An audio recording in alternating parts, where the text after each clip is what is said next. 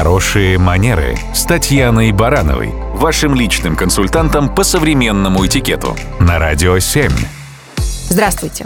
Если вам хоть иногда приходилось общаться с госсектором в устной или письменной форме, вы наверняка хорошо представляете себе, какой специфический язык обычно используют чиновники.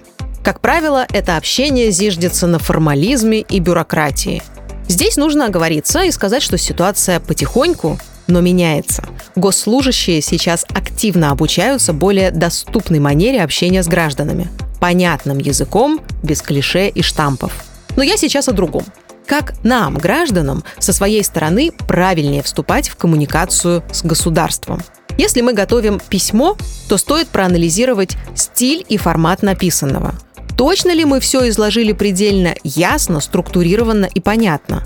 Полезно дать детальную информацию о нас самих и максимум вводных данных, чтобы чиновник, который будет это читать, смог лучше вникнуть в вопрос и понять контекст – Эмоции желательно держать под контролем. Даже если это не первое обращение, писать возмущенным или даже обличающим стилем вряд ли поможет. Здесь уместнее использовать факты, аргументы и юридическую базу по возможности. Если предстоит личная встреча с госслужащим, к ней нужно хорошо подготовиться. Возможно, заранее выписать все вопросы, чтобы точно ничего не забыть. Полезно узнать круг ответственности и полномочий данного лица, ну, чтобы понимать, с какими темами к нему можно обращаться, а что вне зоны его компетенций.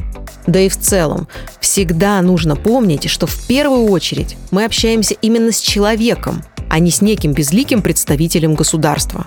Поэтому безапелляционно требовать от него немедленного решения всех вопросов порой просто бессмысленно. Он ограничен процедурами и регламентами.